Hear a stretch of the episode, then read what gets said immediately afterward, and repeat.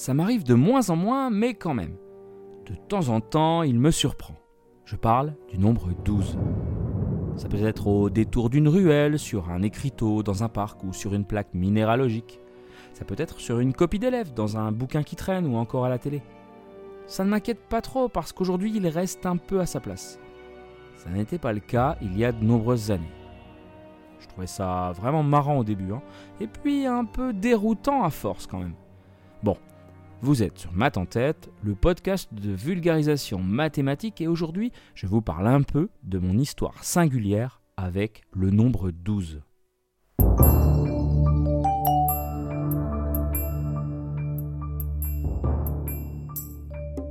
Savez-vous pourquoi on vend certains produits par paquet de 12 Une douzaine d'œufs, des tomates vendues à la douzaine, 12 bouteilles de vin, ou alors des diviseurs de 12, hein, un pack de 6 bouteilles d'eau?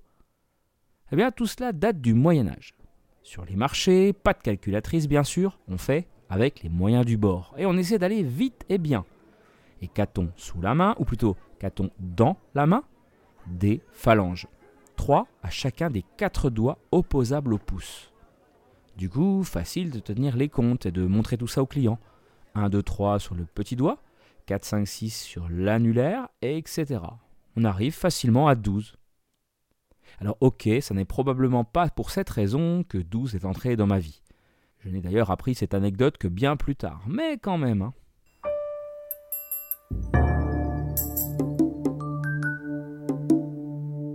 Quand j'étais sur les bancs de ma fac de mathématiques avec des gens de l'amphi, des copains de l'époque, on s'était mis à faire une fixette sur lui. 12. Ne me demandez pas trop pourquoi, les raisons sont assez nébuleuses.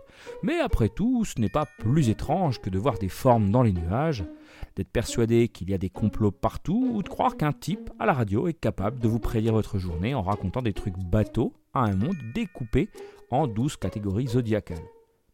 Au passage, raconter des trucs bateaux, genre vous allez vivre une journée intéressante, ou alors vous allez rencontrer des gens qui auront un impact sur votre journée, eh ben ça s'appelle l'effet Barnum. Mais bon, revenons à 12. J'imagine que 7 c'était un peu trop passe-partout, et que 13 nous aurait porté la poisse pour nos partiels. Bref, on a cherché le 12 un peu partout, et puis on a fini par le trouver un peu partout. Je me souviens qu'à force d'être obnubilé par ce nombre, il nous sautait aux yeux absolument tout le temps, en tout lieu. Une vraie prophétie autoréalisatrice qui alimente sa propre existence. Bah oui, quand on cherche, on trouve. Hein. C'est ce qui est arrivé avec le nombre d'or à travers les âges, alors pourquoi pas avec ce bon vieux 12 Alors après, je ne connaissais encore pas ce qu'on appelle le phénomène Bader-Meinhof. Et vous, ça vous parle? Rigole le phénomène Bader-Meinhof, c'est un biais cognitif, un phénomène qui se manifeste par l'impression de rencontrer partout une chose à laquelle on a pensé, une illusion de fréquence qui s'explique par un certain fonctionnement du cerveau et qui se retrouve dans divers domaines de la vie courante. Notre cerveau est assez fascinant quand même. Hein.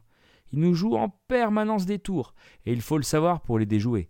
Ça demande un peu d'entraînement, mais c'est comme ça, on sort par exemple de spirales obsédantes qui prennent le pas sur notre raison. Ai-je bien éteint le four? Hmm. Non mais je me rappelle plus si j'ai vraiment éteint le four en fait. Enfin vous voyez le truc quoi. C'est le genre de choses qui arrivent aux couples qui veulent un enfant. Ils finissent indubitablement par voir des landaux partout. Idem pour les célibataires qui finissent par ne voir que des gens en couple. Le phénomène Bader-Meinhof.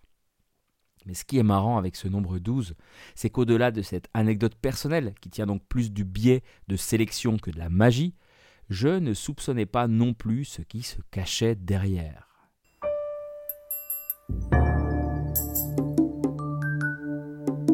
serait un nombre qui faciliterait les progrès dans la compréhension des mathématiques. Rien que ça. Hein. En tout cas, plus que notre bon vieux 10 qui a généré notre système décimal. Alors, est-ce que c'est pour ça que je l'aime autant? Ça, je ne sais pas. Notre système décimal vient évidemment du fait qu'on a 10 doigts. Bah tiens, mais tout cet épisode est centré sur les doigts, c'est dingue. 10 doigts donc. Et quel dommage que nous n'en ayons pas deux supplémentaires. Alors ça en serait fini de la base 10. Bienvenue la base 12, la base duo-décimale. 12 est un nombre dit abondant. la somme de ses diviseurs est supérieure à son double. 1 plus 2 plus 3 plus 4 plus 6 plus 12, les diviseurs de 12 donc, ça fait 28. Et 28, c'est supérieur au double de 12, qui donne 24. 10, lui au contraire, est déficient. 1 plus 2 plus 5 plus 10, ça fait 18, et c'est plus petit que le double de 10 qui fait 20. Ainsi, les nombres abondants sont intéressants parce qu'ils présentent plus de diviseurs. Et on adore les nombres entiers, vous savez bien, hein. c'est plus facile de s'organiser dans la vie quotidienne en particulier. Nos ancêtres du Moyen Âge le confirmeront, la base 12 y était courante. On a déjà parlé de notre manière de compter les œufs ou les escargots par douzaine, c'est un héritage de cette période. Et c'est pas tout, hein 12 pouces pour un pied, 12 deniers pour un sou, etc. On pourrait dire en un sens que ça facilite les progrès de la discipline mathématique car les calculs sont plus souples et plus rapides. Alors, 12 a-t-il des concurrents sérieux? Eh bien, 20 est aussi abondant, hein, avec encore plus de diviseurs même. 1, plus 2, plus 4, plus 5, plus 10, plus 20, ça fait 42. Et c'est plus grand que le double de 20. Alors pourquoi on n'a jamais pensé à compter en base 20 En plus c'est hyper naturel, avec nos 10 doigts et nos 10 orteils. Eh bien, les Celtes le faisaient, et ouais. Vous croyez qu'il vient d'où notre 80 Ouais, c'est pas faux. D'où pensez-vous que vient le nom de l'hôpital des 15-20 à Paris? L'hôpital qui pouvait héberger 300 aveugles. Ah, c'est ça 60 est également un client sérieux. 1, plus 2, plus 3, plus 4, plus 5, plus 6, plus 10, plus 12, plus 15, plus 20, plus 30, plus 60. Ouf Eh bien, ça fait 168 et c'est plus grand que le double de 60. Les Babyloniens utilisaient des mathématiques liées à la base 60. Et nous leur avons juste emprunté notre mesure des Anglais du temps. Alors, pourquoi les mathématiques babyloniennes ne se développèrent pas aussi bien qu'espéré Eh bien parce qu'il aurait fallu nommer différemment 59 nombres déjà, entre autres, et il manquait aussi surtout un zéro, capital pour une numérotation de position comme la nôtre. Unité, dizaines, centaines, etc. Bah oui, être abondant, ça ne suffit pas. Pour toutes ces raisons, la meilleure numérotation de position est la duodécimale. 12 met tout le monde au tapis. Sauf que, sauf que, sauf que, sauf que, hélas, nous n'avons que 10 doigts. On en revient toujours là. Ah, si seulement nous avions deux doigts supplémentaires. Ce nombre 12, décidément, hein, il est spécial. Au moins pour moi.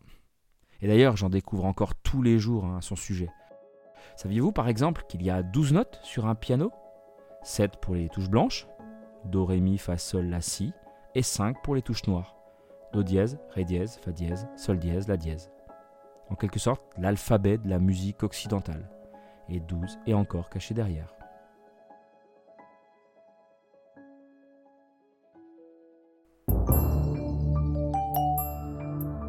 Bon, eh bien, 12 000 merci pour cette écoute. Comme toujours, j'espère que cet épisode vous a intéressé, qu'il a fait résonner quelque chose de personnel en vous, tout comme 12 fait vibrer les mathématiques en moi. N'hésitez pas à parler du podcast autour de vous hein, pour continuer à le faire grandir, à faire en sorte que les maths débarquent de manière impromptue chez d'autres auditeurs. Surprise, c'est nous les maths. Bon, abonnez-vous si ça n'est pas déjà fait, et puis laissez-moi 5 étoiles sur votre appli de podcast pour encourager mon travail de vulgarisation. Et puis surtout, ben, prenez soin de vous. hein. Je vous dis à bientôt pour de nouvelles aventures mathématiques. Ciao